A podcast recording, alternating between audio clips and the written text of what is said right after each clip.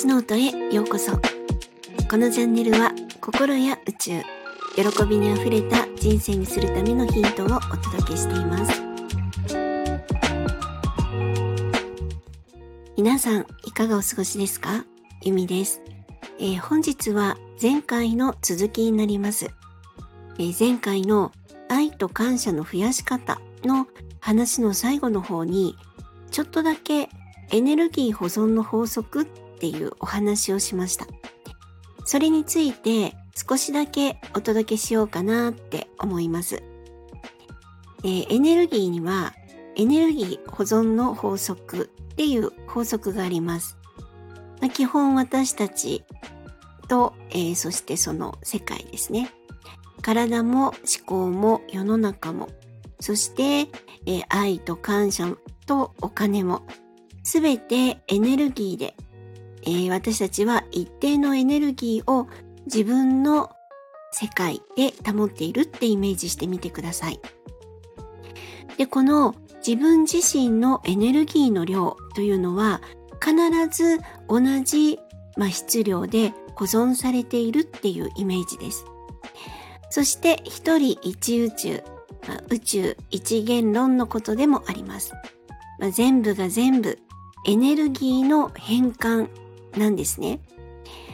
で、なので私たちってエネルギーを使うと何かが叶うんですよ。まあ、うん、必ずその望みのものに使うっていうことではもちろんないので、まあ、エネルギーを使うと何かが入ってくるっていう感じですね。で、ああ、ビール飲みたいけど家にないなって思ったら、近所のコンビニまで歩く。お金払う。買う。家に帰って飲む。っていう、あの、こんな感じで、歩いて行ってお金使ってっていうこのエネルギーを使ったらビールが手に入って、ビールを飲んで、ああ、めちゃめちゃ美味しいっていう幸せっていう感情が手に入る。えー、ですがですね、私はあの、とってもめんどくさがりなんですね。ああ、アイス食べたいなーって思っても、動きたくないなって思っちゃいます。そしたら、アイスは手に入らないの当たり前ですよね。だって何にもエネルギー出してないっていうことになります。で、これって思考の現実化の第一歩でもあります。えビール飲みたいんだったら動いて買いに行って動くっていうエネルギーとお金のエネルギーを使ってビールを手に入れる。結婚したいんだったら相手を見つけに行くためにいろんなところに顔を出しに動くっていうことです。で、えー、車が欲しいんだったら、車屋さんに探しに行ってお金を使う。払って買う。海で泳ぎたいんだったら海に行く。踊りに行きたいんだったら踊りに行く。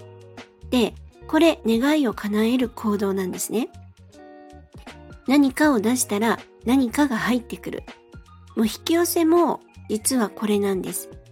思考というエネルギーですね。バイオフォトンという思考や体から発せられているエネルギーを出せば、その分何かが必ず入ってきます。だから欲しい願いを思考すると、その結果が入ってくるっていう考え方になるんですが、まだ手に入っていないのであれば、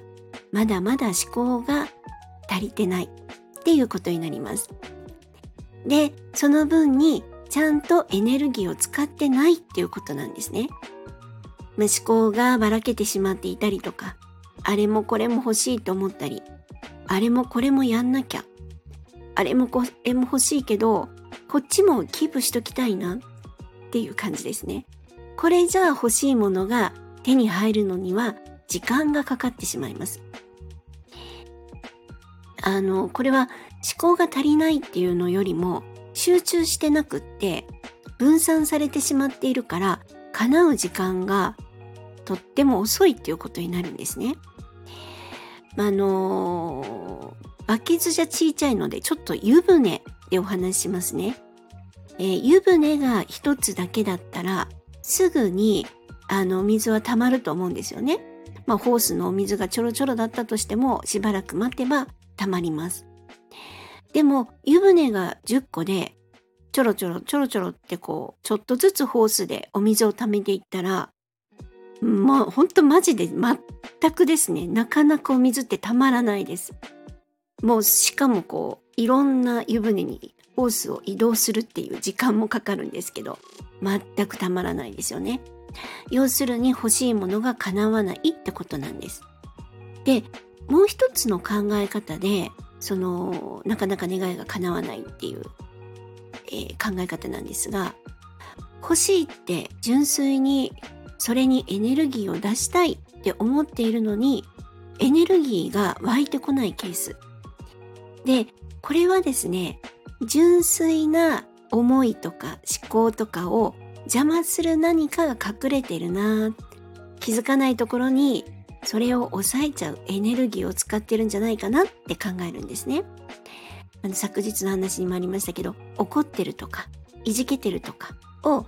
まあ心の蓋でこう抑えるのにエネルギー使ってしまってたりとかですね。あの何かが欲しいって考えてじゃあそのためにはこうするといいよなっていうそのためのプロセスにこうエネルギーを出そうとします。で例えば断捨離をしようとかじゃあ体を動かそうワークアウトをしようとかですね。あと、毎日丁寧に暮らすために、なんかこう自分で作ったルーティンを守ってみようかなとか、瞑想しよう、日記を書こう。これらも、やっぱしこう望んだ未来に進むためのエネルギーなんですね。なのに、動きたいのに動けない場合、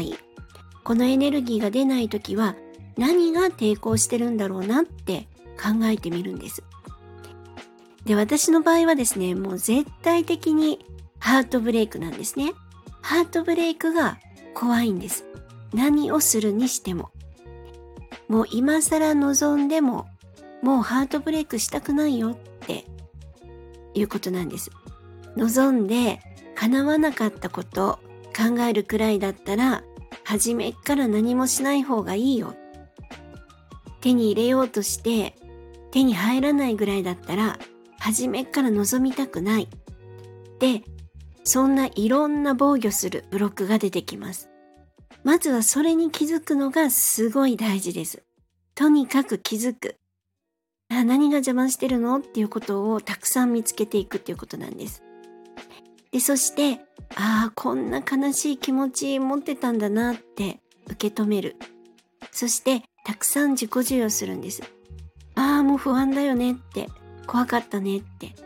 また傷つきたくないもんねって。で、これをたくさん受容したら、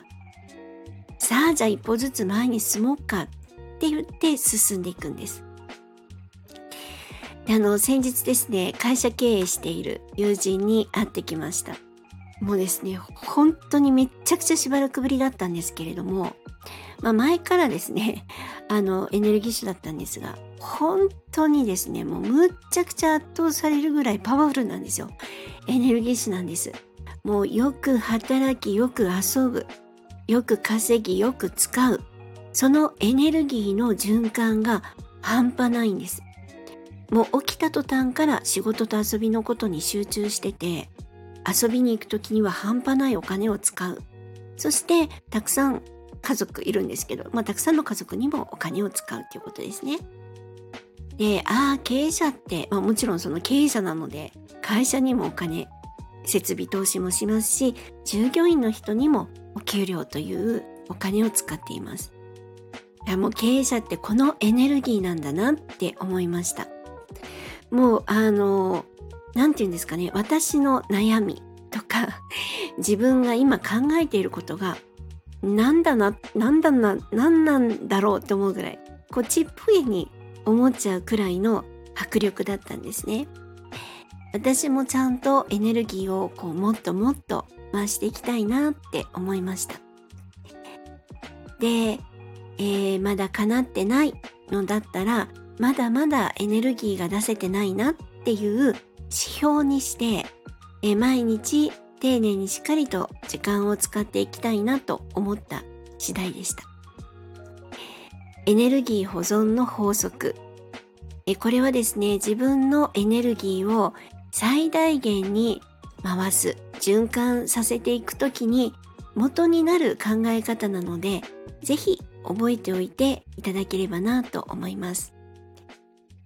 今までの配信とか今回のお話でわからないところがありましたら、ぜひコメントやレターをいただけると嬉しいです。そして、いいねやフォローもしてくださるととっても嬉しいです。え本日も最後までお聴きくださり、本当にありがとうございました。皆様、良いお時間をお過ごしください。ではまた。